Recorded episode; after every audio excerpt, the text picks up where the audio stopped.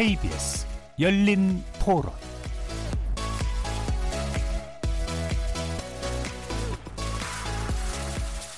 안녕하십니까. KBS 열린 토론 정준희입니다. 오늘 새벽 안타까운 소식이 있었습니다. 헝가리를 여, 행 중이던 우리 국민들이 탑승한 유람선이 침몰했고요. 많은 분들이 목숨을 잃거나 실종 상태에 있습니다. 또 한 번 안전에 대해 많은 생각이 들었던 하루였습니다. 부디 불행 속에서나마 좀 더 희망적인 소식이 들려오길 기원합니다. KBS 열린 토론 매주 목요일은 평소의 찬반 토론의 형식을 벗어나 여러 분야의 전문가들과 함께 특정 이슈를 놓고 다각적인 접근법, 시각 등을 교차시켜보는 지목전 토크 시간입니다. 일부에서는 출연자 중 한 분이 골라주신 주제를 가지고 다양한 의견을 나눠보고 있는데요. 청취자 여러분들 혹시 들어보셨나요? 박망, 박망리쇼, 할단비, 먹방로 영원씨, 젊은 층의 전유, 전유물로만 여겨졌던 유튜브 세계에서 폭발적인 인기를 얻고 있는 바로 스타노인 유튜버들이십니다. 그냥 스쳐 지나가기에는 할아버지, 할아버지 할머니들의 이 관심, 이 유튜버들에 대한 관심이 굉장히 크고요. 1030 세대의 인기도 또한 심상치 않습니다. 지적 호기심에 목마른 사람들을 위한 전방위 토크 오늘의 출연자 픽은 바로 문화비평가 이태광 경희대 교수께서 골라주신 1030 세대 왜 실버 유튜버의 열광 하나라는 주제입니다. 이어서 오늘의 제작진 픽은 꿈은 이루어진다. 우리가 만들어가는 세계적 기준. 이렇게 주제를 정해봤습니다. 봉준호 감독과 유현진, 손흥민 선수, 그리고 BTS 이르기까지 최근 문화 스포츠계 연이어 들러오는 여러 좋은 소식을 놓고 어, 출연자들과 함께 다양한 이야기 나눠보겠습니다. KBS 열린 토론은 여러분과 함께 만듭니다. 청취자분들도 지목전 토크 함께 하시면서 오늘 주제와 관련해 다양한 의견 보내주시기 바랍니다. 토론에 참여하실 수 있는 방법 안내해 드리겠는데요. 문자로 참여하실 분은 9730번 누르시고 의견 남겨주시면 됩니다. 단문은 50원, 장문은 100원에 정보 이용료가 붙습니다. KBS 모바일 콩, 트위터 계정 KBS 오픈을 통해서도 무료로 참여하실 수 있습니다. 청취자 여러분이 KBS 열린 토론의 주인공입니다. 청취자 여러분의 열띤 참여 부탁드리겠습니다. KBS 열린 토론 지금부터 출발합니다. 살아 있습니다. 토론이 살아 있습니다. 살아있는 토론, KBS 열린 토론. 토론은 라디오가 진짜입니다. 진짜 토론, KBS 열린 토론.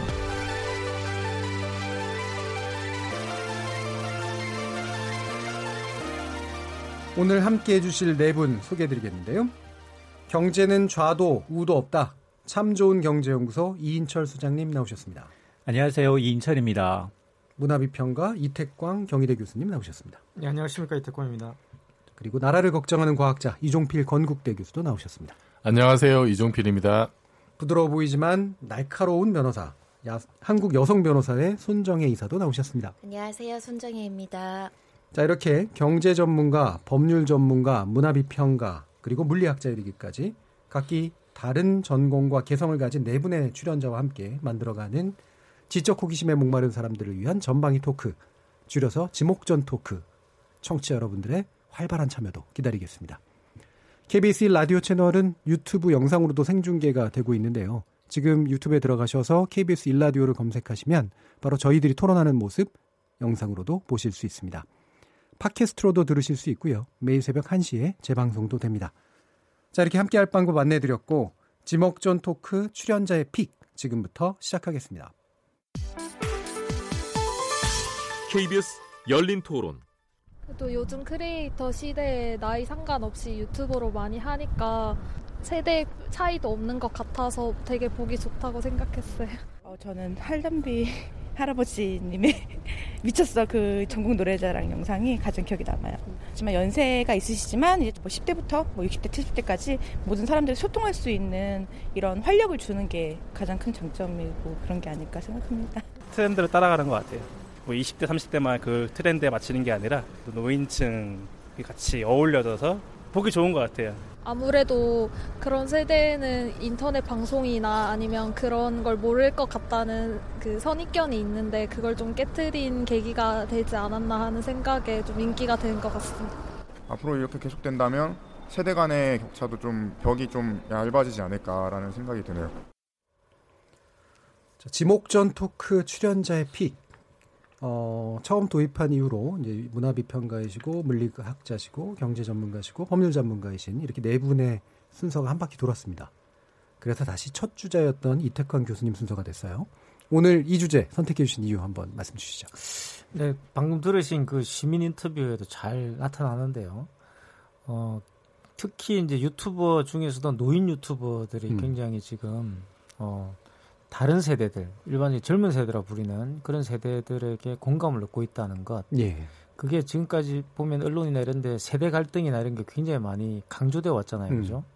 약간 상당히 다른 좀 문화적인 그런 수용 형태가 나타나고 있기 때문에 그게 한번 토론을 해봤으면 좋겠다는 생각이 들고요. 그리고 또 유튜브라는 새로운 플랫폼, 그러니까 이전에 유튜브가 있기 전까지는 소셜 미디어가 있었고 팟캐스트가 있었고 그랬는데 상당히 유튜브가 제공하고 있는 플랫폼의 어떤 그런 성격들은 좀 다르지 않나라는 생각이 좀 들고요. 그게 대해서도 조금 많은 이야기가 좀 가능하지 음. 않을까 예. 이런 생각이 들어서 꼽아봤습니다.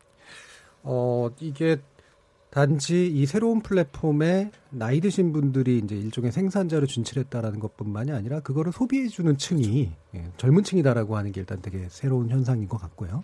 또 그게 나름의 이제 배후에 있는 유튜브라는 플랫폼이 가지고 있는 뭔가 좀 독특한 특성이랄까 이런 것에 대해서 함께 얘기해 보실 수 있는 그런 기회로 생각하신 것 같습니다.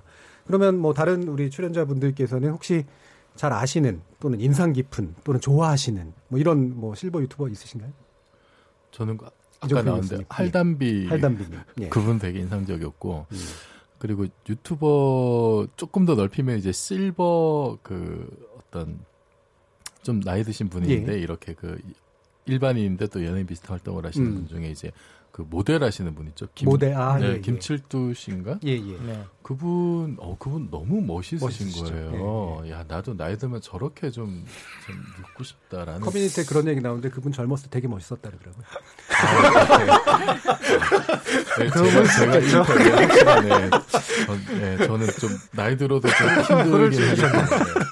그래서 좀 그렇게 전방위적으로 유튜브뿐만 아니라 좀 전방위적으로 활동하는 부참 보기 좋다. 예. 그리고 앞으로 우리가 지금 뭐 100세 시대 이야기를 하는데 음. 그뭐 이제는 뭐 60이면은 새로운 인생을 시작해야 되는 때라고 음. 하잖아요. 이런 그 좀 새로운 정말로 좀 장이 열리는 게 아닌가라고 음. 해서 굉장히 좀 인상적으로 봤습니다. 음. 그, 그쵸. 되게 멋있으신 분들도 많이 나오고, 그 다음에 귀여우십기, 귀여우신 네. 분들도 또 많이 계시고요. 그쵸. 되게 다 캐릭터도 한두 가지가 아닌 것 같아요. 실버 유튜버가. 예. 또 뭐, 혹시 손 변호사님 기억하시는 분 있나요? 저는 그 박말리 할머니 워낙 네. 뭐 유명하시고 그렇죠. 뭐 얼마 그분은- 버신다는 기사를 보고 네. 깜짝 놀라서 찾아본 기억이 있는데요. 예. 어, 굉장히 구수하, 그러니까 외모부터 굉장히 친근하고 또그 비빔 막국수, 음. 국수 그거 따라했다는 친구들 주변에 좀 있더라고요. 아, 그 조리법을. 네, 예, 네. 예. 그래서 이제 너무 저명해지셔 가지고 음. 관심 있게 보고 있습니다. 음. 음, 저는 그분은 사실 유튜버로 처음 본 게 아니라 광고로 처음 뵀어요. 저랑 비슷하네요. 예. 네. 그래서 이분이 어떻게 해서 이미 이런 유명해진 예, 다음에 그렇죠. 보셨군요. 예, 예. 그분이 예. 광고를 무려 일곱 편을 찍으셨어요. 음. 어. 아, 저는 세고 계셨었어요. 역시 역시 그러니까 저 경제 정- 경제 쪽으로 접근을 해보면 예. 사실은 옛날에 그 이제 스마트폰이 등장을 하면서 어, 실리콘밸리에는 하루에도 100만 장자가 잘 개발한 앱 음. 하나 평생 음. 먹여 살린다. 예. 어플리케이션 하나가 히트를 하면 100만 장자가 수, 뭐 수십 명씩 생겨난다 이런 얘기를 했거든요. 예. 그래서 이제 그건 어플의 얘기였고 여기는 이제 창조물이잖아요. 개인 창조물. 동영상을 가지고 그래서 저는 앞서 이제 할담비라는 그 할아버지가 KBS 전국 노래자랑에 출연해서 방송된 게 3월 24일이에요. 예. 그러니까 지금 두 달하고 조금 조금 흐른 거예요. 근데 세상이 확 바뀌었어요. 예? 그 이전에는 정말 기초생활 수급자이면서 이제 노총각이시더라고요. 그런 예. 네, 그런 굉장히 그 처짐에도 불구하고 거기서 춤추는 모습은 전혀 연상이 안 되는 음. 근데 그런 걸 보면서 저는 그 저랑 같이 일하는 작가분이 난리가 났다. 음. 이제 그 전국 노래자랑 끝나고 난 다음 주에 봤더니 이 영상 꼭 봐야 된다. 전 처음 본 영상이었어요. 음. 그분이 이렇게 춤추면서 율동하는 모습이 야 이거 뜨겠다라고 했더니 바로 그 다음부터 뭐 인간극장 섭외 들어가고 뭐 전 TV뿐만 아니라 모든 언론이 또 그, 그분을 음. 또 하니까 그분이 시- 실제로 요 근래에는 자기만의 이제 그 유튜버 채널을 또 예. 이제 만들어서 활동을 하는 걸 보고 야 우리나라에도 음. 이제 나이 연령대 구별 없이 음. 이제 강력한 컨텐츠를 갖고 있고 이제 개성이 있고 이런 이것은 이제 불문하고 히트가 되는구나 이걸 한번 더 이제 깨닫게 됐습니다. 예, 이 전국 노래자랑이 사실은 굉장히 오래된 포맷이고 어떤 면에서 공영방송에 되게 존재 의미를 가지고 있는 프로그램인데 지금까지 사실 지역이나 연령에 의해서 제한적으로 소비된 측면들도 없지 않잖아요. 근데 이게 역으로 유튜브로 진출하고 새로운 탤런트를 만들어내는 그런 또 창구가 됐다는 것도 되게 흥미로운 것 같아요. 근데 전국 노래자랑은요. 예. 그 영국에서 맨 처음에 이제 오디션 프로그램이 생기죠. 예. 그 이제 브리티시 팝 아이돌이랑 예. 생기는데 그보다 더 일찍 생- 만들어진 오디션 훨씬 프로그램이에요. 오래됐죠. 예. 그러니까 가장 제가 볼 때 세계에서 가장 오래되고 가장 지속되고 있는 그 장수 오디션 프로그램이죠. 예. 그러니까 그래서 그런 부분 제가 볼 때 좀 자랑해도 될 것 같고요. 음. 그러니까 그뭐 그런 당연히 콘텐츠 생산 능력이 있는 나라니까 음. 유튜브 같은 플랫폼이 깔리면 음. 굉장히 많은 이제 제주꾼들이 나오는 예. 거 아니겠습니까? 그런 생각이 들고 사실 왜냐 그러 왜 제가 이걸 또 픽한 이유 중에 하나가 뭐냐 그러면 박막내 할머니 때문인데 음. 사실 저도 박막내 할머니를 몇 년 전에 몰랐어요. 이 몇 년 전에 이제 박막내 할머니 영상이 나오기 시작했었는데 그때는 또 유튜브가 지금처럼 그렇게 많이 대중화되지도 않았을 때입니다. 그렇죠. 근데 외신에서 저한테 인터뷰가 들어왔어요. 음. 박막내 씨 아시냐고. 음. 처음 들어본 거야, 그러니까. 그, 발음도 이제 박막내가 안 되잖아요. 그렇죠. 예. 누구지? 이러면서.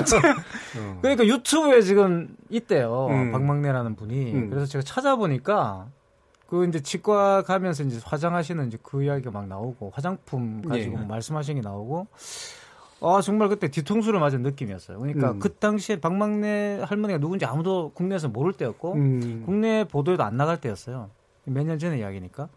근데 외신에서는 이미 이제 그걸 보고 어 이런 분이 굉장히 지금 그 조회수를 올리고 있다. 예. 이게 뭐냐 이렇게 음. 물어보더라고요 저한테. 그때 제가 좀 반성을 했죠. 음. 그래서 찾아보고 하면서 제가 좀 나름대로 연구를 해보니까 굉장히 이 우리가 생각하는 것처럼 그냥 잠깐 이분이 어, 올린 게 아니라 음.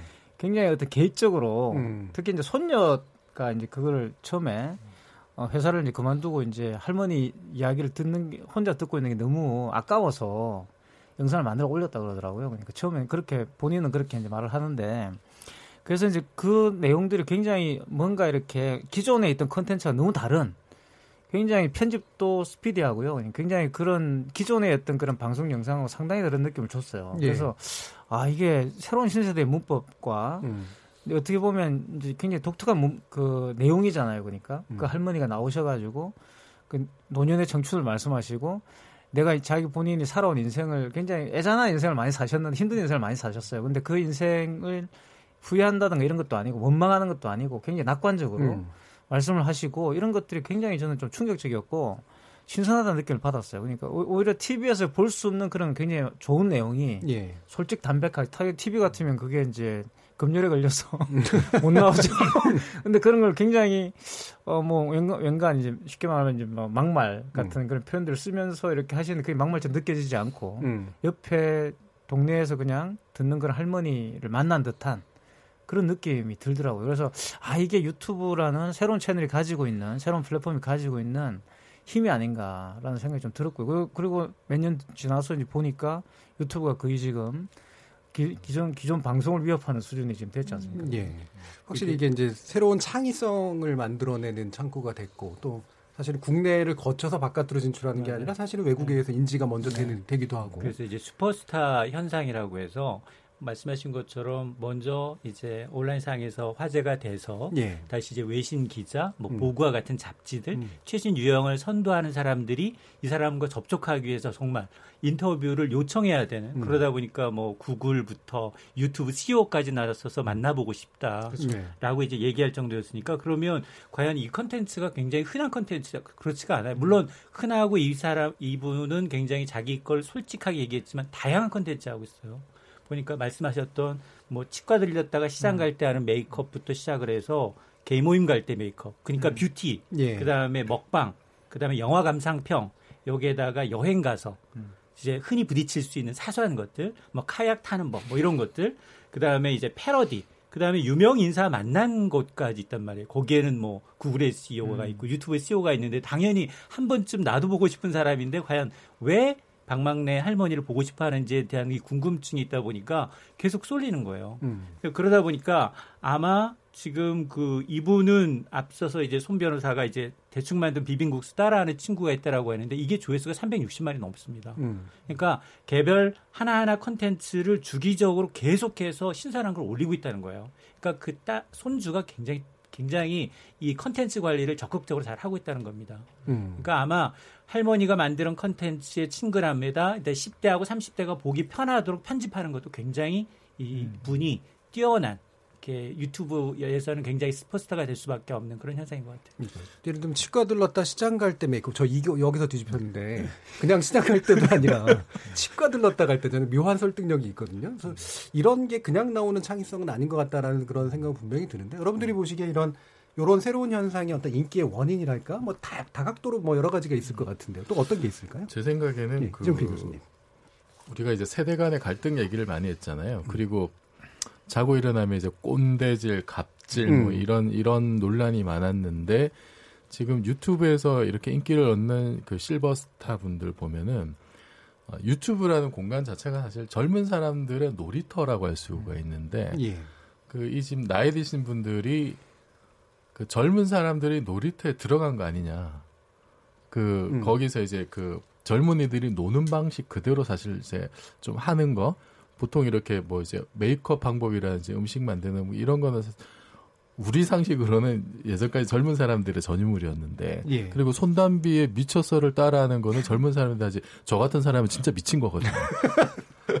그런데 그 훨씬 나이가 많으신 분이 그 문법을 따라간다는 거예요. 그러니까 젊은이들의 문화를 이해하고 거기 이제 동참하려고 적극적으로 나서는 자세. 여기에 우리 젊은 세대들도 마음을 열고 좀 호응을 해줬다. 예. 호응을 해줬고 그런데 이게 그냥 단지 그런 열정만으로 가능했던 게 아니라 그 지금 우리의 그 ICT 기술들이 일단 유튜브라는 플랫폼도 있고 그 다음에 이게 어쨌든 좀 편집이나 이런 거는 사실 그 나이 드신 분들이 하기 어려운데 이걸 지금 손녀가 하고 있잖아요. 예. 아까 대강 교수님 말씀하셨듯이 굉장히 저도 보고 자막 처리라든지 이거 화면 전환이 아주 감각적이고 스피디하더라고요. 음. 상당히 그 전문가의 솜씨인 것 같은데 이거 보면 저는 야 이게 정말 세대 간 콜라보의 음. 이거는 가장 성공적인 사례다 이거는 예. 우리가 여태 계속 이렇게 막 싸움질하는 음. 이런 것만 지금 많이 봐왔는데 우리 우리 구석에는 이렇게 성공적으로 세대 간으로 소통해서 뭔가 새로운 창조물을 낼 수 있는 음. 아주 훌륭한 성공 사례가 있다. 음.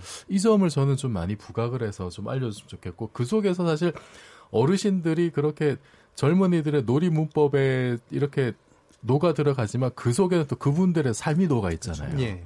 그분들의 인생이 다 어떻게든 녹아서 자연스럽게 퍼질 수밖에 없는데 그거를 보고 또 우리 젊은 세대들이 그거를 또 이제 듣는단 말이에요. 음. 그 인간에 있는 어떤 그분들의 삶을 이제 아는 거죠. 음. 아 이게 우리 어른들의 삶이고 이게 사실 우리 대한민국이 살아온 역사고 이런 거를 저는 알고 거기에 또 공감을 하고 그런 분들에 대한 좀 공경의 마음도 좀 있지 않을까 음. 이런 식으로 좀 세대 간의 어떤 서로 이해하고 화합하려는 노력들의 결과물이 아닐까 음. 그렇게 생각합니다. 그러니까 세대 간 콜라보 뭐 나아가서 심지어는 크로스오버라고도 얘기할 네. 수 있는 이제 그런 섞임 현상 같은 것들이 분명히 되게 중요한 요인인 것 같긴 해요. 그래서 이제 그 한국 사회를 지금 진단하시는 분들 중에 어른이 없는 사회라 이런 말을 많이 예. 하시는데요. 그 어른이라고 있는데 보면 이제 대부분 만족스럽지 않은 음. 그러니까 이른바 꼰대라고 부를, 수- 부를 수 있는 그런 분들이 많잖아요. 그리고 좀 잘해주면 본인이 잘난 줄 알고 이렇게 부리려고 들고 뭐 이런 게 굉장히 많습니다. 그 저도 386 세대인데 우리 386 세대도 굉장히 많아요 그런 사람들이. 그러니까 어른이라고 하면 그런 아주 부정적 이미지만을 가지고 있었는데 유튜브에서 이 만나는 이 실버 스타 분들은 어른, 어른임에도 불구하고 본인들의 어떤 감수성과 너무나 소통이 잘 되는 예. 것이죠. 그리고 이제 말씀하신 것처럼 인출 수장님 말씀하신 것처럼 누구도 제공할 수 없는 또 콘텐츠를 또 제공할 수 있는 음. 거예요. 그러니까 그러니까 그 전달의 방식이나 이런 거 굉장히 감각적이고 젊은 세대에 맞추면서도 또 젊은 세대가 경험할 수 없는 그런 콘텐츠도 전달해 주니까 예. 이런 컨텐츠가 사실 없죠. 그러니까 음. 이런 식의 어떤 방송이라는 게 만들어질 수가 없는 건데 나온 거예요. 그러니까 나온 뭐뭐그 뭐, 그 생산물이 나온 나온 것이죠. 네. 그래서 굉장히 그런 것들이 어, 우리 사회의 어떤 결핍, 그러니까 어른이 부재한 사회에서 어른에 대한 어떤 갈망, 지금 설명서가 가지고 있는 그러니까 친근한 벗과 같은 그런 어른들에 대한 갈망 이런 것들을 표현하는 것도 아닌가 이런 생각도 듭니다. 음. 그래서 어, 방망내 어록이 인기가 좋은 것 어록이요. 예. 예. 몇 가지가 있더라고요. 음. 근데 어 굉장히 어려운 말 아니고 그냥 충동 구매라도 뭐 내 돈 주고 쓰는데 뭐, 음. 뭐 이런 얘기부터 해가지고 그냥 어떻게 살아야 되면 뭐 쉽게 살아 뭐 하고 내가 싶은 대로. 살아 뭐 이런 식의 이제 툭툭 던지는 음. 이야기 뭐 남한테 조언하지 말아라 뭐 이런 이야기들이 그냥 아무 생각 없이 툭 얘기하시는데 그게 진 맞는 그렇죠. 거죠 그렇죠. 삶의 연륜이 연륜과 있어. 경험에 아니 저는 제일 의해서. 그 와닿던 게 네. 살 빼려면 처먹지 마. 엄청난 진리죠. 가장 엄청난 과학적인 진- 예. 예. 어우, 네. 아니 아예 그렇게 살 뺄 생각하지 마라 이런 말도 되죠. 예. 그냥 맛있으면 먹으면 되지 뭐 이런. 네, 그런 걸. 굉장히 솔직하고 구수하게 말해주니까 젊은 사람들이 어 이렇게 막 가르치려 들지 음. 않고 그냥 쉽게 쉽게 듣고 싶은 얘기 해주시니까 굉장히 편안하게 그걸 잘 듣게 되는 것 같아요. 음.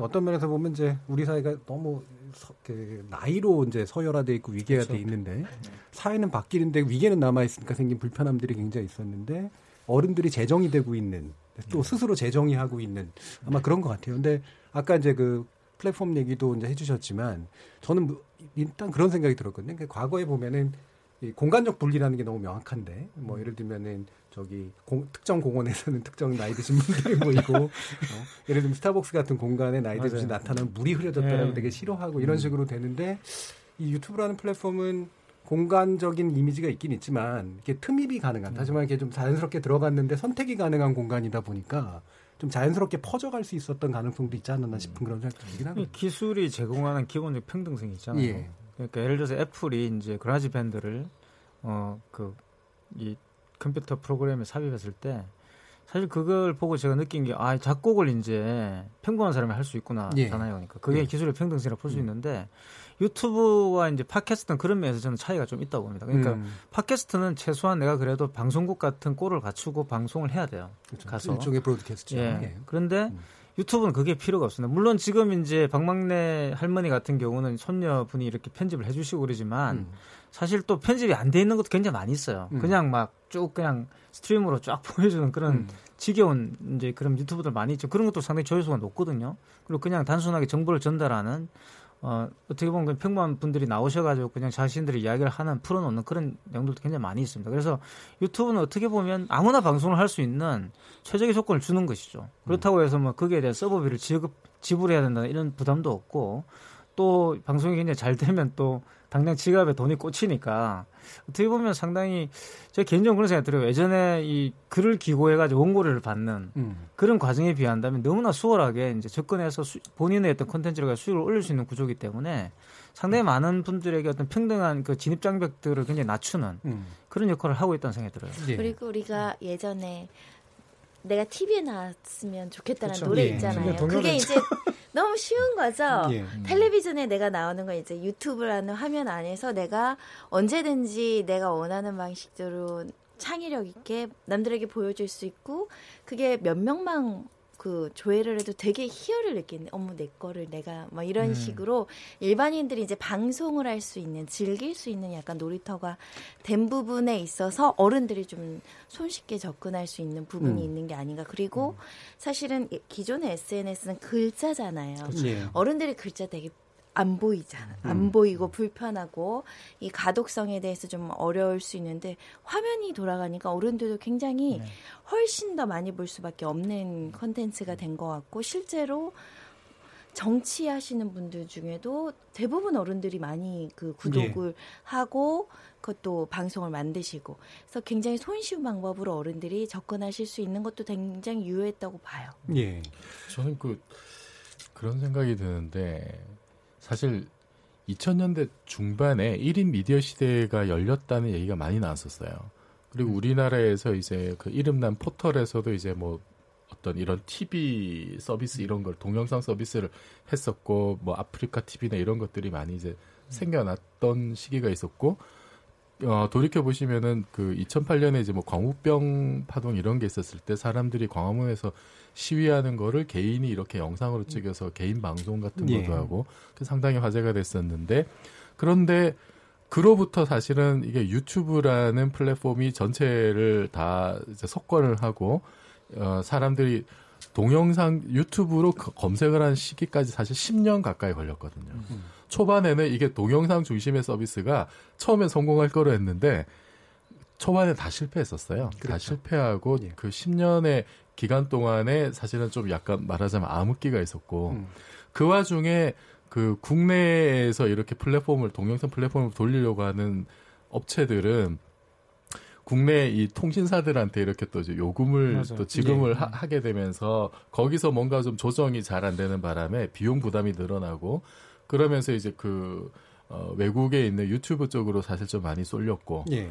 지금은 그 유튜브가 그 국내 이제 cache server라는 걸 이제 설치를 해달라고 해서 그거를 아마 국내 통신사가 그거를 아마 공짜로 설치를 해주는 상황인 걸로 알고 있어요. 예, 예. 근데 오히려 이제 국내 동영상 업체들은 이제 뭐 한 해 뭐 많게는 뭐 수백억까지 이제 이용료를 내야 되는. 예. 그래서 이런 걸 보면서 야 우리가 정말 그때 한 10년 전쯤에 2000년대 중반에 이런 동영상 플랫폼에 대해서 좀 더 자각을 하고 어, 좀 더 좀 신경을 썼더라면은 이게 이제 좀 우리 우리만의 어떤 독자적인 동영상 플랫폼이 좀 더 성장할 수 있지 않았을까라는 아쉬움이 사, 사실 조금 남는 게 있고요. 그리고 이게 지금 우리나라에서 지금 젊은 사람들이 유튜브로 모든 걸 검색, 텍스트가 아니라 동영상으로 검색을 하는 사람들이 굉장히 많아졌기 때문에 이용자가 많아졌기 때문에 이런 슈퍼스타들이 또 생겨날 수 있는 밑거름이 된 예. 거거든요. 이게 양질 전화와 같은 예. 이게 마치 이제 카톡 이용자가 많아지면서 어르신들 사이에서 새로운 어떤 문화가 생겼듯이 저는 그러니까 이런 현상이 앞으로 더 일어나지 않을까 싶고 이거는 앞으로는 5G 5G 시대가 열리면서 이제 AI AR이나 VR 쪽으로 가는 어떤 징검다리가 되지 않을까. 음. 그래서 좀 이런 앞으로 그런 새로운 시대가 열릴 때 5G로 새로운 통신 시대가 열리고 새로운 미디어 시대가 열릴 때는 우리가 좀 유튜브에서 놓쳤던 부분 예. 다시 한번 좀 돌아볼 필요도 있지 않을까 싶습니다. 그렇죠. 뭐 싸이월드에서 페이스북. 네. 그렇죠? 예. 우리는 그냥 포털 정도만 이제 사실은 계속 가지고 음. 있었던 거고 새로운 플랫폼들이 만들어지거나 새로운 서비스가 만들어질 때마다 안 했던 건 아닌데 네. 크게 꽃을 못 피웠죠. 예. 이제 우리가 너무 일찍 예. 인터넷 문화가 발달하다 보니까 말씀하신 그 포털이라든가 음. 기존에 있던 어떤 방송국 체제라든가 이런 것들하고 사실 그때는 DMB라든가 UCC 이런 게 예. 있었잖아요. 이 결국은 이 유튜브 같은 경우는 플랫폼 자체를 그냥 오픈해주는 그런 예. 방식인데 대부분의 이제 그 당시에 이제 그런 그 1인 미디어를 이야기함에도 불구하고 사실은 그것을 이제 통제하려고 하는 그러니까 자기들의 플랫폼을 이용하도록 만들려고 하는 예. 그런 식의 어떤 방식을 계속 추구했던 거예요. 그러, 그게 이제 그러니까 그 말씀하신 것처럼 어떤 공통된 어떤 플랫폼을 만들 생각을 못 한 거죠. 만약에 그때 네. 만들었더라면 사실 유튜브보다 더 이제 훌륭한 그런 플랫폼이 만들어질 수도 있고. 그러니까 싸이의 그 뭐죠 강남 스타일이 유튜브가 아니라 만약에 당- 국내 플랫폼에 아프리카 이런 데 올라갔으면 어땠을까라고 아시하는 분들이 많더라고요. 그렇죠. 어. 근데 이제 말씀하신 것처럼 그게 이제 합의가 안 됐던 것이고 네, 네. 저는 또 합의가 되게 굉장히 어렵지 않았을까라는 생각이 들기도 들어요. 시장에 또 논리라는 게 있기 때문에. 근데 어쨌든 그 외국에 있는 어떤 전문가들 이야기들은요. 대부분 유튜브는 사실 한국의 사용자들이 키운 겁니다. 그러니까 그런 걸 생각한다면 더 아쉬운 부분이 많이 남죠. 그러니까 왜냐하면 이전에 유튜브는 그냥 홈 비디오 같은 것이었어요. 그냥 예. 자기 뭐 좋아하는 영상이나 올리고 이런 것이었는데 외국에서는 가장 중요한 건 한국의 케이팝 영상들이 그렇죠. 대거 예. 올라가고 예. 그게 공짜 컨텐츠를 제공하는 방식들은 그때 한국 케이팝들이 큰 역할을 하게 되는 것이죠. 예. 그리고 그런 것들이 이제 제가 볼 때는 아무래도 이제 효자인 거죠. 그러니까 한국 이용자들이 유튜브 입장에서는 굉장히 자기들의 어떤 그런 신장세를 만들어준 결정적인 크리에이터 역할을 했다고 볼수 측면에서나 있죠. 소비 네. 측면에서나 그죠? 예, 임철 사장님. 이게 빛과 그림자예요. 우리가 지금 너무 잘 알려져 있는 분들 위주로 음. 방송을 하다 보니까 초등학생도 내 꿈은 유튜버. 네. 근데 지금 국내에 이제 유튜버 채널이 만 개 이상 있다고 합니다. 이 가운데 구독자가 100만 명을 넘는 건 100개가 채 안 돼요. 음. 그러니까 성공 확률이 전체 1%거든요.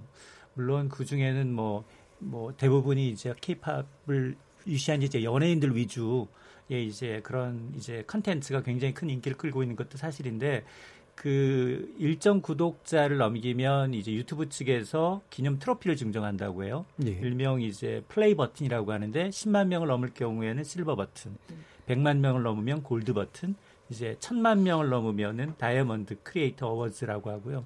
그리고 이제 이 5 천만 명이 넘으면 루비 버튼이라고 하는데 전 세계에서 구독자 5천만 명 넘는 사람은 두 명이라고 해요. 그러니까 그 정도로 우리는 사실 인구 구조학적 면에서 유튜브로 채널을 만들었는데 구독할 사람이 누가 있을까? 음. 내국인이에요. 한국어를 쓰는 사람. 그러니까 사실상 시장적인 측면에서 IT기가 발달되고 과학기술이 발달한 건 맞지만 내수 인구 구조학적 측면에서는 굉장히 끌어올리기, 억 단위로 끌어올리기 굉장히 어렵죠. 이제 케이팝 스타나 이런 한류 스타를 제외하고는 개인이 하기에는. 그런데 지금 어떤 현상이 나타나고 있냐면 유튜브를 상대로 해서 지금 상위 1%의 경우는 수익이 억대 단위가 넘거든요. 예. 무려 20억 이상 이제 고액을 음. 이제 매출을 올리는 유튜버들이 있는데 유튜버의 이제 회사가 구글이에요. 근데 구글은 한국에 와서 수조 원씩 매출을 넘기지만 전혀 매출을 공개하지 않습니다. 그러니까 이 수익, 유튜버의 수익 구조라는 게 플레이했을 경우에 일정 시간 플레이하면 그 중간중간에 광고를 삽입해서 얻는 수익인데 그걸 어느 정도 어떻게 주는지는 국세청은 아무도 몰라요. 예. 그러니까 정말 이제 유명한 BJ들이 자기가 받은 이제 그걸 또 구글의 경우에는 소- 공개하지도 않지만 이제 원천 소득을 해서 주는 게 아니라 달러로 음. 달러로 유튜버들한테 지급을 하다 보니까 이게 본인이 알면서도 이거를 당장 내일이 5월 말일이기 때문에 이제 종합소득세 신고를 해야 되거든요. 이런 분들이 소득이 발생했다라고 하면 예. 이런 것들은 사업소득 내지는 기타 소득으로 이제 잡히거든요. 근데 해야 되는데 그걸 안 하다 보니까 실질적으로 지금 국세청이 유튜버를 대상으로 해서 특별세무조사에 들어가서 착수를 했어요. 예. 그리고 한 유명 유튜버의 경우에는 외화로 받은 광고 수입 20억 원을 전혀 신고하지 않았어요. 음. 그래서 이제 5억 원의 세- 소득세를 이제 추징당한 사례가 있는데, 그러니까 이 시장이 계속해서 커질 수 있고, 그리고 나도 앞으로는 이 시장을 개척해서 주수입원을 올리겠다라고 하시는 분은 반드시 이 세금 개념도 생각을 하셔야 돼요. 예, 지금 이게 이 실버 유튜버님들께 내일까지 말씀하셨네요. 소득세 신고를 하시라고 깨알 같은 생활 정보. 나중에 추징당할 수 있을까 아, 저도 봐. 한 잘못 5억, 탈세가 되죠. 5억 정도 세금 낼 정도로 벌었어요. 아니 아까 유튜버 채널 만드실까 뭐 이러시는데 제 그 주변에 진짜 유튜브 시장- 하시는 분들 많습니다. 어, 시장 규모에 대해서는 저는 이제 낙관적이에요. 왜냐하면 일단 한류가 계속 저는 성장세에 있을 것이라고 보고 또 지금 또 많은 그 말씀하셨던 스타 유튜버들은 잘 보시면 지금 깨알같이 밑에다가 자막을 달고 있고요. 그 솔직히 말 유튜버 지금 translation이라는 유튜버 자- 번역이라는 자발적 새로운 번역들이 있죠. 예. 새로운 그 직종도 지금 생겨나고 있어요. 아니, 그러니까 그 번역 정도는 좀 있으면 인공지능이 다 알아서 해줄 것 같아요. 너무 너무 아니 일자리 창출도 해야죠. 왜 자꾸 인공지능 아니 그 박막내 할머니는 심지어 SNL이라는 뭐 개그 프로그램에 잘 봤다. 음. 거기 권헉수 음. 그 개그맨을 잘못 이제 오타로 쳐서 그랬더니 그 개그맨이 진짜 찾아서 만났다는 거 아니에요. 그러니까 네. 할머니 할아버지들이 하는 실수는 그대로 액면 그대로 또 이제 구독자들이 또 이해하는 것 같더라고요. 음. 예, 그 유튜버 아까 뭐 이제 silver button 뭐 이런 얘기도 해주셨는데 어, 제가 출연하는 KBS 저널리즘 토크쇼 J가 처음으로 silver button을 받았습니다. 아, 축하드립니다. 네. 어, 어, 뭐 KBS 깨알 같은. 축하드립니다. 근데 이게 상당히 노력을 해야 돼요, 진짜. 아. 이게 그냥 기존, 기존 미디어가 잘 만들어서 그냥 올린다고 해서 되는 그렇죠, 그렇죠. 그런 문제가 아니라 말 그대로 열린 커뮤니티. 토론은 그럴 가능성이 어느 정도. 뭐 앞으로 이제 우리 PD님께서 많이 되나요? 만 명? 아니, 교수님 분발하셔야 돼요. 제가 분발, 저만 분발하면 되는 건가요? 네. 그 이종필 교수님이 아마 그 한번 미쳤어 한번 해주시면 그러니까 어, 주위에서 너 진짜 미쳤냐고 지금 항의 전화가 많이 올 것 같은데. 예, 여러 가지 그 재미난 얘기들 좀 나눠봤고요. 어, 그러면 지금부터 어, 토크가 진행되는 동안 청취자 여러분들이 또 보내주신 그런 의견들이 좀 있으니까 한번 들어보도록 하죠. 송아랑 문자캐스터. 안녕하십니까. 문자캐스터 송아랑입니다. 1030 세대 왜 실버 유튜버에 열광하나라는 주제로 청취자 여러분이 보내주신 문자 소개해드리겠습니다. 콩 아이디 이응 비읍 이응님 오늘 토론 재밌네요. 심지어 제가 처음 들어본 내용도 많습니다. 유튜버 의견 주신 JY 양 청취자분 요즘은 TV 방송이나 라디오 방송도 유튜브로 보게 되네요. 휴대전화만 있으면 시간과 장소에 관계없이 볼 수 있어서 좋아요. 유튜브로 의견 주신 코폴라킴 청취자분 유튜브 좋은 점도 있지만 믿고 싶은 것만 믿기 편하고 자극적인 부분도 있습니다. 유튜브로 의견 주신 라리얼 청취자분, 유튜브는 우파가 우세한 이유가 뭔지 궁금하네요. 좌파가 더 잘 활용할 것 같은데 말이죠. 유튜브로 의견 주신 우리 모두 아싸라비아 청취자분, 열린 토론 유튜브 방송 재미있게 보고 있는 중이에요. 요즘은 라디오도 무조건 유튜브로. 박막내 할머니 너무 재미있으세요. 콩 아이디 리버0414님. 청춘이라는 말의 뜻이 더 넓어지고 있다는 생각이 듭니다. 박막내 할머니나 할담비 할아버지 보면서 힘을 얻습니다. 늘 건강하세요. 지금 방송을 듣고 계신 청취자 모두가 시민 농객입니다. 문자는 샵 9730으로 참여하실 수 있고요. 단문은 50원, 장문은 100원에 정보 이용료가 붙습니다. KBS 콩, 트위터 계정 KBS 오픈을 통해서도 무료로 참여하실 수 있습니다. 청취자 여러분의 날카로운 시선과 의견 기다리겠습니다. 지금까지 문자캐스터 송아랑이었습니다. 예, 청취자 여러분들께서 보내신 의견 가운데 좀 눈에 띄는 게 어, 유튜브가 좋은데 문제는 음. 지나치게 이제 자기가 보고 싶은 거 듣고 싶은 것만 듣게 되는 그런 현상도 있다.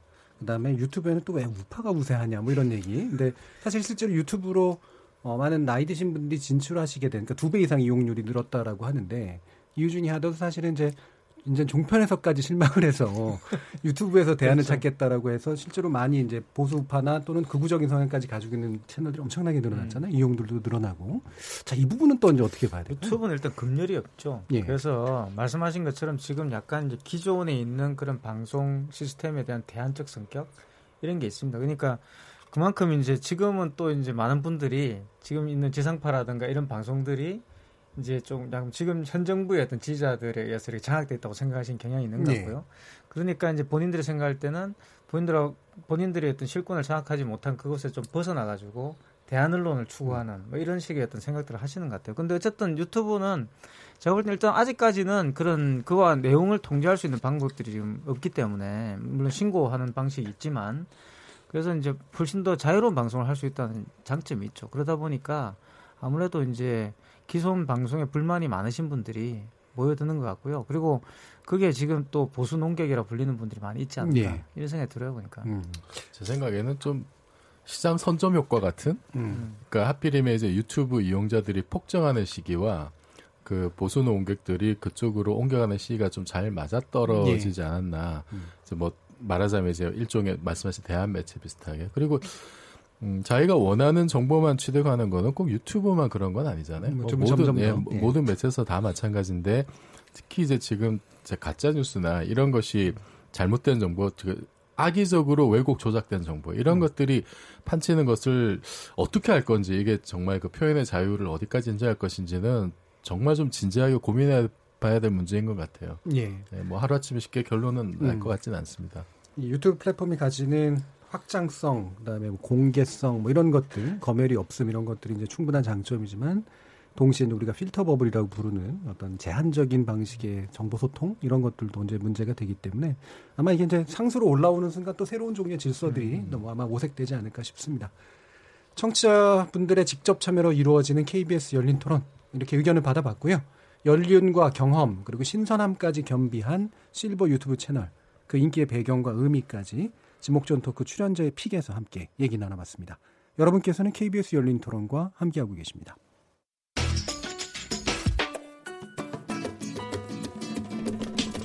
묻는다, 듣는다, 통한다. KBS 열린 토론. 듣고 계신 청취자 여러분 감사드립니다. 들으면서 답답한 부분은 없으신가요? 궁금한 점은요? 그렇다면 함께 토론에 참여하시죠.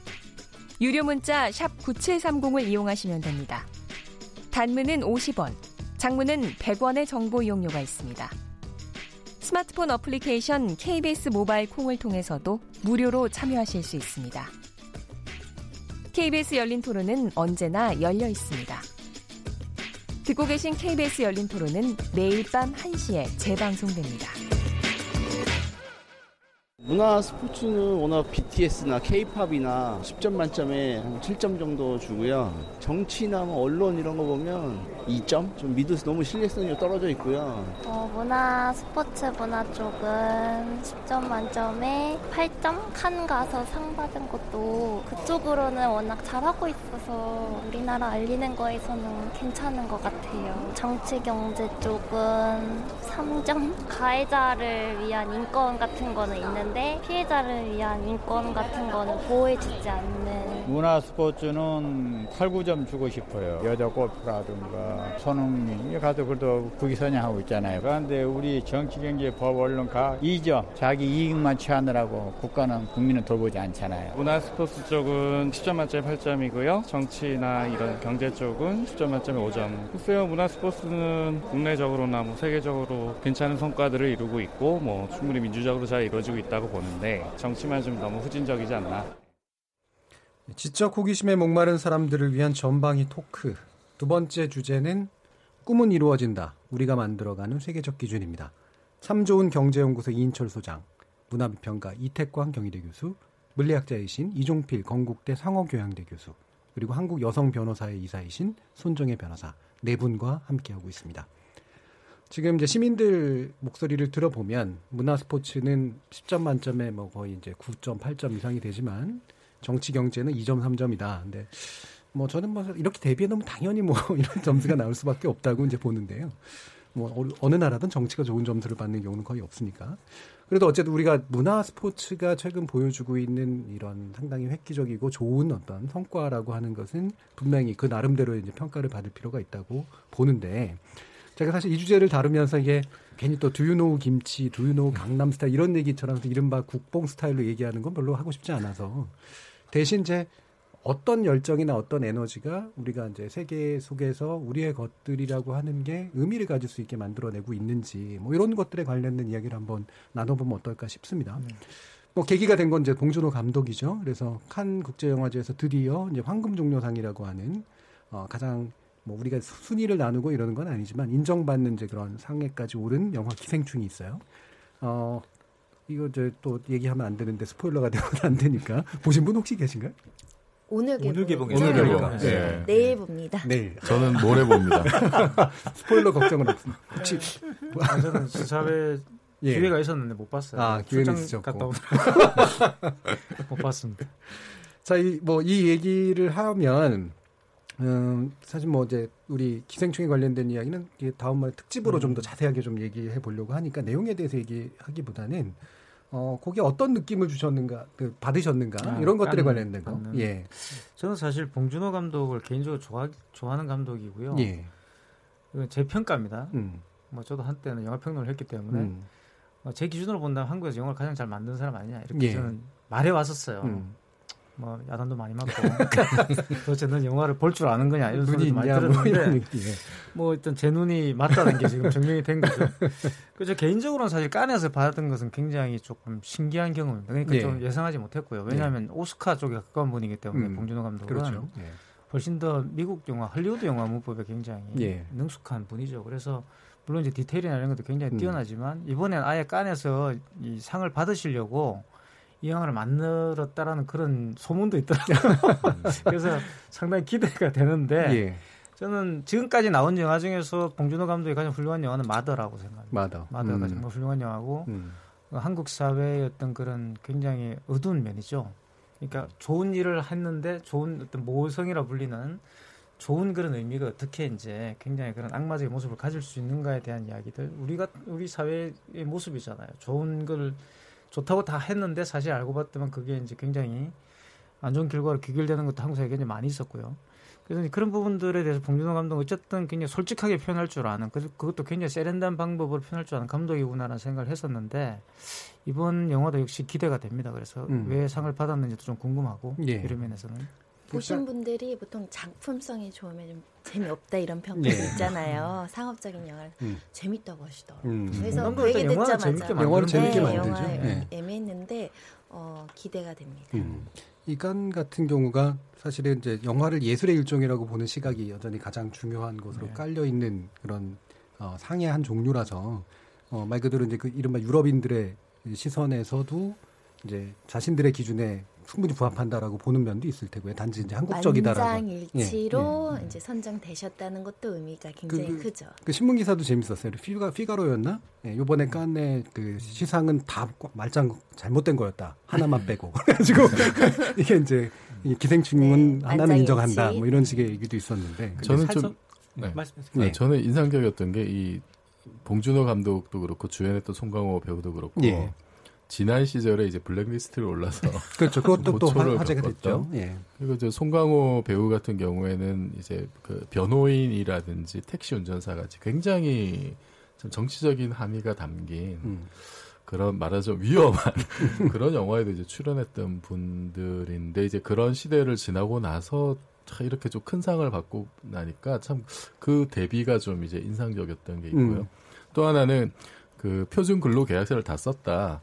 라고 하면서 그게 이제 알고 봤더니 뭐 좀 됐더라고요. 이제 그 음. 대장 좀 큰 돈 들어간 영화들은 한 80% 가까이가 이제 그렇게 표준 계약서를 쓰고 밥대를 잘 지키면서 이제 영화를 찍었다. 그러면서 봉준호 감독이 어, 이 영화가 기생충이 처음이 아니고 이제 한국 영화가 그런 식으로 노력을 해왔던 결과물 중에 하나라고 얘기를 한거 보면서 아 이게 세상이 조금씩 이렇게 좀 좋아지는구나. 예.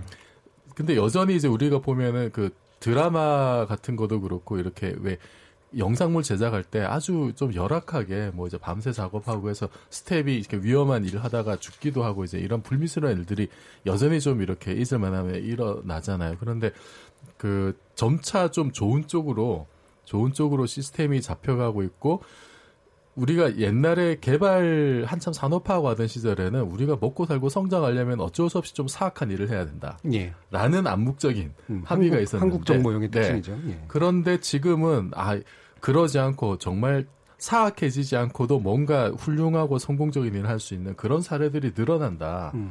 라는 면에서 아 이거 이 정도면 정말 뿌듯한 마음을 가져도 되지 않을까. 음. 손 변호사님 어떠세요? 이, 이 실제로 부분? 이 표, 표준 근로 계약서를 네. 그대로 지켰고 근로기준법을 준수하느냐고 제작비가 136억으로 늘어났다는 네. 거예요. 그럼에도 불구하고 이것이 지금 우리 영화 우리 영화계 정상적인 상황이다. 나뿐만 아니라 다 지키고 음. 있고 2013년 노사합의 이후부터 우린 지키고 있다라고 설명을 해서 의외로 놀랐어요. 왜냐하면 예. 아직도 산업 현장에서 변호사 업계도 음. 근로기준법이 안 지켜지는 경우도 음. 많고요. 근데 영화계가 굉장히 심각할 줄 알았는데 굉장히 잘 준수를 했다라는 설레가 나오고 그 또그 그 설레로 제작비 높게 이렇게 어렵게 찍었지만 또 이런 최고의 상을 받으니까 역시 선한 과정이 선한 결과를 낳을, 낳는다는 거를 이제 반증한 게 아닌가라는 생각도 들고요. 심지어는 우리 과거 영화판에서 가장 문제가 아동 아역 배우들의 네. 인권 침해 교육 그게 굉장히 문제였는데 음. 이 영화를 찍을 때는 그 아동을 배려하느냐고 아예 그 배경이나 이런 그 음. 환경 때문에 CG 작업을 나중에 입힐 정도로 예. 아동 인권을 지키면서 찍었다고 포, 하더라고요. 폭염에 노출하지 않으려고 네. 그런 면에 있어서는 저희가 이걸 어, 세계적으로도 음. 어, 저희 우리 이제 한국에서도 영화 이런 영화 찍는데 인권 굉장히 강력하게 보호하면서 찍는다라는 거를 이제 자랑스러워할 수 있을 것 같아요. 예전에는 음. 부끄러웠거든요. 미국에 뭐 해리포터 찍을 때 아동들 인권들 챙기는 거면 어마어무시하게 챙기거든요. 그런 것들을 우리나라 영화 현실에서도 보고 싶었는데 지켜졌다고 해서 더 뿌듯했습니다. 음, 이게 이른바 열정페이가 이제 정상적인 어떤 구조 속으로 이제 들어가는 이제 그런 한 좋은 선례가 이제 될 것 같은데 또 주변에서는 대놓고 말은 못하지만 이런 얘기도 하더라고요. 이건 봉준호라서 가능한 거야. 뭐 이런 식의 얘기들도 해요.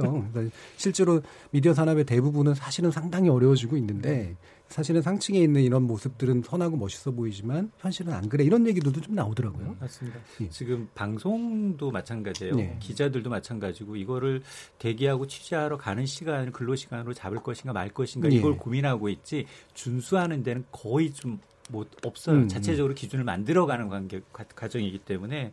근데 저는 사실 이상 받기 전에 이제 시사회에서 8분 동안 기립박수를 받았다라고 네. 하니까 아 저거는 이제 황금 종료까지는 아니고 그냥 뭐 나무 주연상이든 뭐 하나 주고 말려고 하는구나. 음. 왜냐하면 깐느라는 그 타이틀이 주는 의미가 작품성, 뭐 물론 뭐 기생충을 보질 않았기 때문에 그 사람들이 어떤 반응이었는지는 정확히 알려지지는 않았지만 그냥 뭐 옛날 강수현 씨가 시바지로 이제 주연상 받았던 것처럼 나무주연상이든 뭐 하나 받겠구나 네. 이런 생각을 했는데 그걸 깨고 이제 정말로 최고의 상을 받아서 이분은 정말 삼복, 인복 다 타고났구나. 그러면서 자기가 얘기하기를 어, 외신들에서 봉준호를 당신은 장르를 어떤 장르에 포함시키기가 참 어려운 장르다. 예. 그래서 봉준호 장르라는 표현에 자기는 굉장히 마음에 음. 들었다. 음. 그래서 이제 그런 걸 외신들에서 인정해 주고 있고 실질적으로 해외에서 같이 작업했던 배우들이 굉장히 첫 손가락을 뽑을 정도로 봉준호 감독을 굉장히 그 좋아하더라고요. 하물며 브래드 피트까지도 음. 이제 같이 이제 협업하고 싶은 감독이다라고 얘기할 정도로 네. 그래서 본인은 싫어하지만 이제 감독들 박찬욱 감독조차도 자기가 가장 부러워하는 이제 감독이면서 가장 이제 변화무쌍한 천재다라고 표현을 했더라고요. 그러니까 아마 이제 그 어느 정도 이 경지에 정말로 올랐기 때문에 상 대상 받는 순간까지도 이제 주연 배우한테 배려하는 그런 모습을 예. 보면서 야 우리나라가 정말로 진짜 한국적인 것 그리고 한국적인 감독이 정말 예술성에 있는 나라 프랑스에서 인정을 받고 그분이 역량이 정말 대단하다라는 걸 또 새삼 깨닫는 계기였습니다. 또 한국 영화 100년 만에 처음의 영예니까요. 음. 이제 한국 영화가 전 세계에서 어, 뭐 인정받았다라고 표현하기도 그렇지만 입증이 되는 거죠. 한국 영화의 우수성이. 제목 새로운 네. 기준을 만들어 간다는 게 전- 새로운 장르도 만드는 거고. 예, 예. 또 좋았던 게그 봉 감독님 인터뷰 보면 가장 한국적인 디테일이 많이 들어가 있다. 한국 예, 예. 사람 아니면 모를 내용도 많다고 예, 했는데 그런데 가장 한국적인 내용을 가지고 또 다른 나라 사람들을 감동시켰단 말이에요. 네, 뭔가 거기서 보편적인 코드를 뽑아냈다는 예. 얘기죠.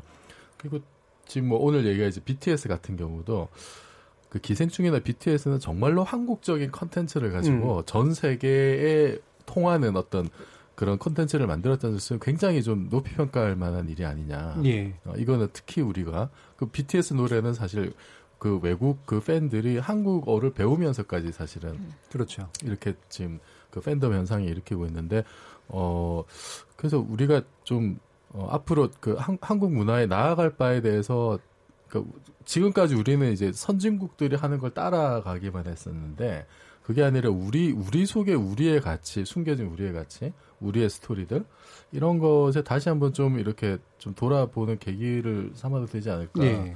그런 예. 자연스럽게 이제 BTS로 또 갔는데 BTS는 뭐 여기저기서 많이 얘기는 했습니다만 이제 이미 비틀즈를 넘어섰다 뭐 이런 얘기까지 나오고요. 일부는 뭐 과장이라고도 하지만 어 이게 어떤 의미냐면 사실은 우리가 한국적인 것이 세계적인 것이다 이런 얘기할 때 맨날 탈춤 얘기하고 뭐 이제 이런 그 전통주의에 좀 지나치게 있었는데 현대 한국이 만들어낸 것을 가지고 이제는 이제 독자적인 어떤 스타일을 갖추기 시작했다라고 하는 이제 그런 얘기로 또 읽혀지기도 합니다. 근데 지금 웸블리 스타디움에서도 뭐 뭔가 네. 이제 공연을 하게 됐다고 그러고요. 이게 보헤미안 랩소디 영화 그렇죠. 보면 거기에 나오는 장면이잖아요. 예. 그 영화 라이브 에이드 한참. 사람들이 네. 빠져 있었을 때 아니 그 시절에 그거 거기 장소 간 사람 없냐? 그 역사적인 음. 그 공연 본 사람 없느냐? 막 이런 얘기를 제가 다른 사람한테 들었는데 역사적인 공연을 지금 우리 BTS가 그렇죠. 그 공연장에서 한다는 거잖아요. 상당히 상징적인 공간이죠 웸블리 네.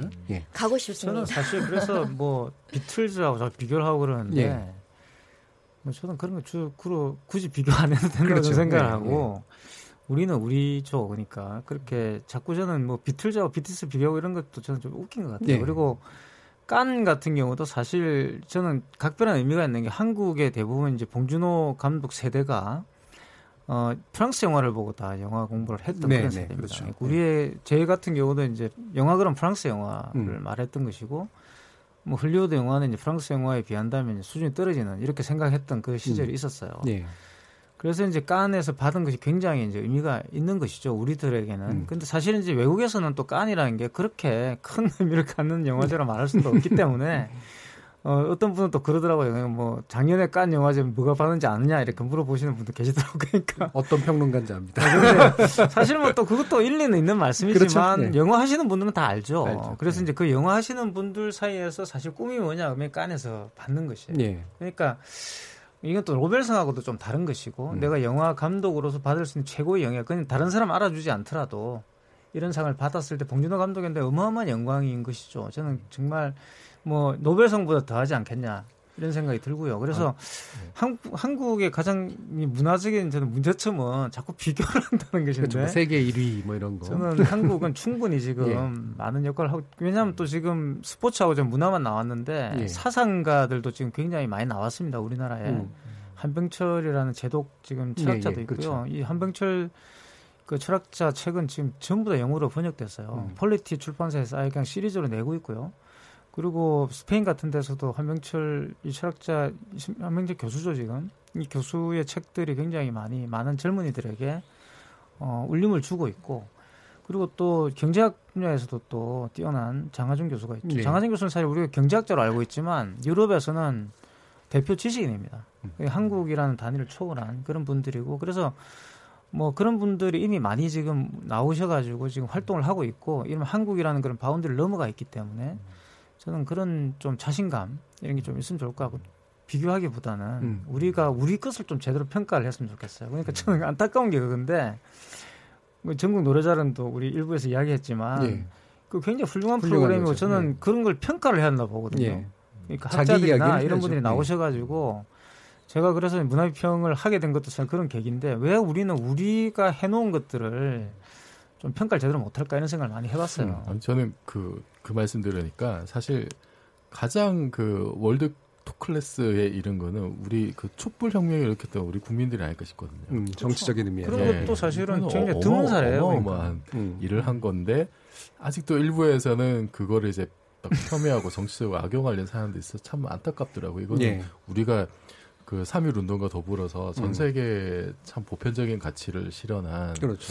그런 사례로 좀 널리 알리고 자랑스러워 할 만한 일인 것 같고 저는 그 깐 영화제에서 봉준호 감독이 상 받았다는 얘기를 딱 듣고 솔직히 아, 이 우리 과학계에서도 이제 뭔가 좀 이렇게 명함을 내밀려면은 야 정말 이렇게 뭐 BTS는 아니면 좀 이제 손흥민 선수나 유현진 선수도 굉장히 잘하고 있잖아요. 예. 아, 그 정도가 되려면은 좀 더 노력을 해야 되겠구나. 물론 음. 옛날에 비해서 굉장히 이제 그 많이 좋아지긴 했습니다만 좀, 예, 그런 아쉬움과 함께 저도 이제 기초과학 하는 사람으로서 좀 반성도 하고 음. 좀더 열심히 살아야겠다. 음. 예, 저는 이미 글렀지만 네, 그런 생각도 했습니다. 저기 아까 박말내 할머니가 희망을 버렸어도 주워와라. 아, 네. 갑자기 또 어떻게 될지. 어록 네, 희망을 버렸어도 네. 주워와라. 어. 예. 예, 그 말씀 저도 봤는데 예, 다시 주워 담을게요. 근데 뭐 사- 상도 중요하지만 말씀하신 예. 것처럼 우리 촛불 혁명이나 이런 것처럼 어 사실 한국이 저는 굉장히 참 특이한 나라라고 생각해요. 그러니까 전 세계 역사를 놓고 봤을 때 이제 그런 부분들이 이제 이 자랑스러운 게 있는 것이죠. 그러니까 그게 저는 대단히 중요하다 보고 상을 꼭 받지 않더라도 그래서 거기에서 굉장히 좀 우리들 스스로가 가지고 있는 가치들 이런 걸 좀 돌아볼 수 있었으면 참 좋겠다 이런 생각을 하는데 너무 또 상에 집착하는 것도 좀 아닌 것 같고 근데 어쨌든 얼마 전에 또 한강이 또 한강 작가가 또 평가도 받고 했지 않습니까? 그런 예. 것들은 사실 저는 부수고 따라오는 거라 봐요. 그만큼 있기 때문에 해왔기 때문에 그럼 이제 따라오는 것이지. 그걸 받겠다. 예를 들어 노벨상 같은 것도 한번 보십시오. 노벨상을 받겠다고 그렇게 열심히 하지면 안 되잖아요. 열심히 받으려고 하면 안 되는 거예요. 그러니까. 음, 상이 뭔가를 증명해 주는 것처럼 생각하는데 상은 이제 결과물에 네, 대한 따라오는 그렇죠. 따라오는 부수하는 그 상을 그런 받지 것들이죠. 않았다고 해서 예. 또 가치가 없다 이렇게 말할 예. 수도 없다는 거죠.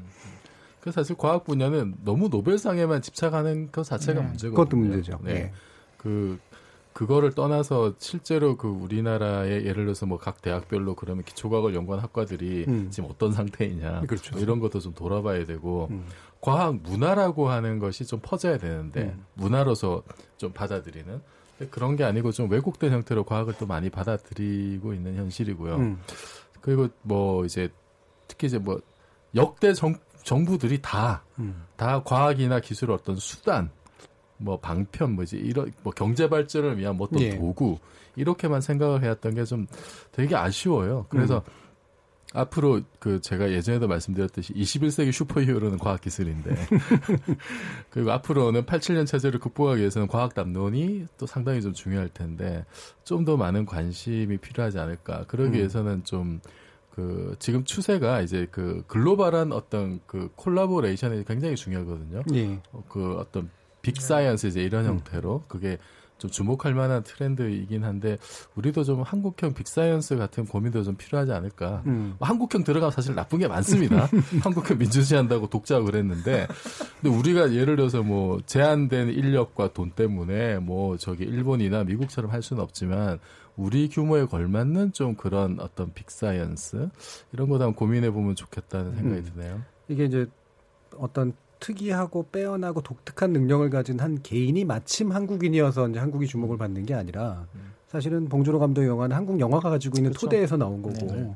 실제로 BTS 같은 경우는 한국 음악 산업이 가지고 있는 어떤 토대에서 나오는 그런 측면들이 있잖아요. 그래서 그것의 사회적 표현이다라고 보면 더 좋을 것 같은데 그러니까 이제 노벨상 프로젝트라는 이름으로 흔히 뭐 한두 개인의 과학자를 막 그렇죠. 지원해주는 네. 이런 참 웃긴 망하는. 거예요. 예. 망하는 거고 저는 이제 과학이 왜 아쉬우냐면은 이런 거예요.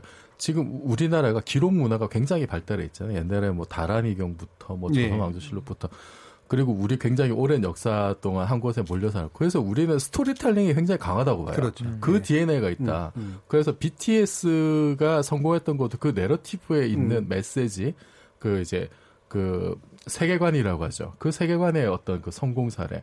봉준호 감독도 이거는 우리 우리의 스토리를 가지고 전 세계인한테 먹힐 어떤 뭔가를 만들어낸. 근데 잘 보면은 과거하고 현재 이야기는 많아요. 근데 미래 이야기가 약해요 상대적으로. 예.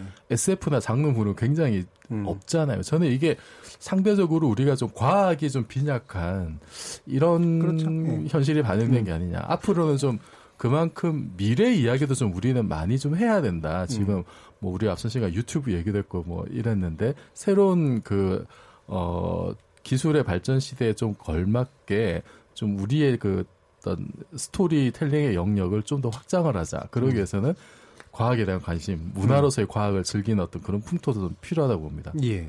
생각해 보니까 미래에 대한 영화는 주로 재난 영화. 미래가 어둡다는 얘기예요. 네, 뭐 한국에 2050년 이걸 영화로 예. 그려본 영화 별로 없는 것 같아요. 그렇죠, 뭐 그러네. 한국 음. 영화는 네. 윤리적 메시지가 굉장히 강합니다. 네. 판타지물도 보면은 이제 신과 함께 같은 윤리적 메시지잖아요. 그렇죠. 그렇죠? 예. 한국 영화들은 그런 게 굉장히 강하고 음. 봉준호 감독은 또 그런 것을 좀 살짝 뒤틀어서 전달한 그러니까 결국 그게 이제 한국적인 것이 세계적이다 뭐 이런 이야기라기보다는 저는 말씀하신 것처럼 우리가 우리의 삶을 아, 성실하게 또는 진지하게 살다 보면 거기서 보편성이 이제 획득되는 거죠. 저는 그 과정이라고 저는 생각하고 결국 모든 삶이라는 건 사실 동일하잖아요. 그러니까 음. 어떤 지역을 초월해서 하지만 우리가 그 지역에 묶일 수밖에 없는 또 처지가 있는데 그 처지에 너무 매몰되지 말고 그 처지에서 계속 말씀하신 미래지향적인 가치 이런 것들을 계속 이야기하다 보면 그 보편성이 저는 도출된다고 봐요. 그게 네. 우리가 해야 되죠. 그러니까 좀 진지하게 이 문제, 우리가 갖고 있는 문제를 접근하다 보면 과학도 저는 그럴 거라고 봅니다. 그러니까 결국 그 인프라를 만들어야지 되는 것이거든요. 상을 네. 받고 이런 문제가 아니라 맞습니다. 우리 문제를 해결하기 위한 과학적 인프라가 나와야 되는 것이고 그렇지 않았을 경우에는 황우석 같은 사태가 발생하게 되는 그렇죠. 거예요. 그러니까 예. 예. 과도하게 투자를 하게 되고 그렇게 가버리는 뭐 거예요. 여러 가지 좀 이런 안 좋은 뭐 인보사 문제도 있고 예, 예. 뭐참 안타깝습니다. 음. 지금 우리 우리 이제 그 시민들 이야기도 좀 했었고 이 정치하고 자꾸 비유하면서 이제 정치에 대한 점수를 매겨보는 얘기도 했었는데 정동영 민주평 정, 민주평화당 대표가 백범 김구 선생의 문화광론을 비하면서 이 국회 모습에 쓴소리를 뱉었는데 이것도 약간 유체이탈 화법이다라는 생각은 들긴 합니다만 어 아까 말씀하신 것처럼 촛불혁명이라든가 이런 식의 시민적 정치 역량 이런 것들은 굉장히 커졌는데도 불구하고 그것을 제도나 시스템이 그만큼 받아들이지 못하는 거 그렇죠? 이런 식의 문제들도 뭐 그런 의미의 지적은 뭐 타당하지 않을까 싶은 그런 생각도 좀 있습니다 어떻게 보세요? 그 우리나라 이제 대중문화가 한번 융성했던 게 90년대 중후반 때였고 그게 이제 2000년대 초반까지 이어진 것 같은데 그게 묘하게도 이게 그, 그 민주화가 진전된 거랑 좀 이렇게 맞물린 면이 좀 있다고 보거든요.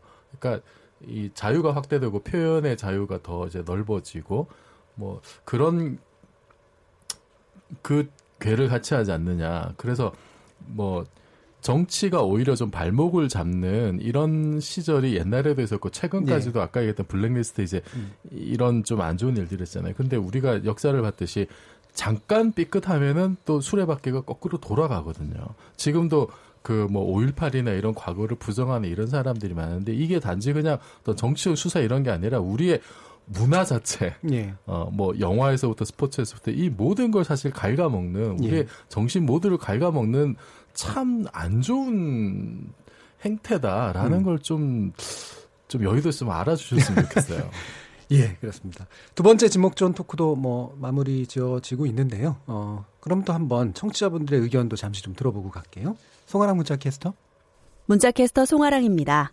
꿈은 이루어진다. 우리가 만들어가는 세계적 기준에 대해 청취자 여러분이 보내주신 문자 소개해드리겠습니다. 콩아이디 주일랑님, 한국 영화, 케이팝 등 이제 한국 예술이 세계인의 혼을 감동시키는 시대가 시대가 도래했다고 봅니다. 휴대전화 뒷자리 0403님, 상을 받는 것도 기쁜 일이지만 우리 영화와 음악의 수준이 세계에서 인정받고 있다는 점이 뿌듯하네요. 이런 게 바로 국력이죠.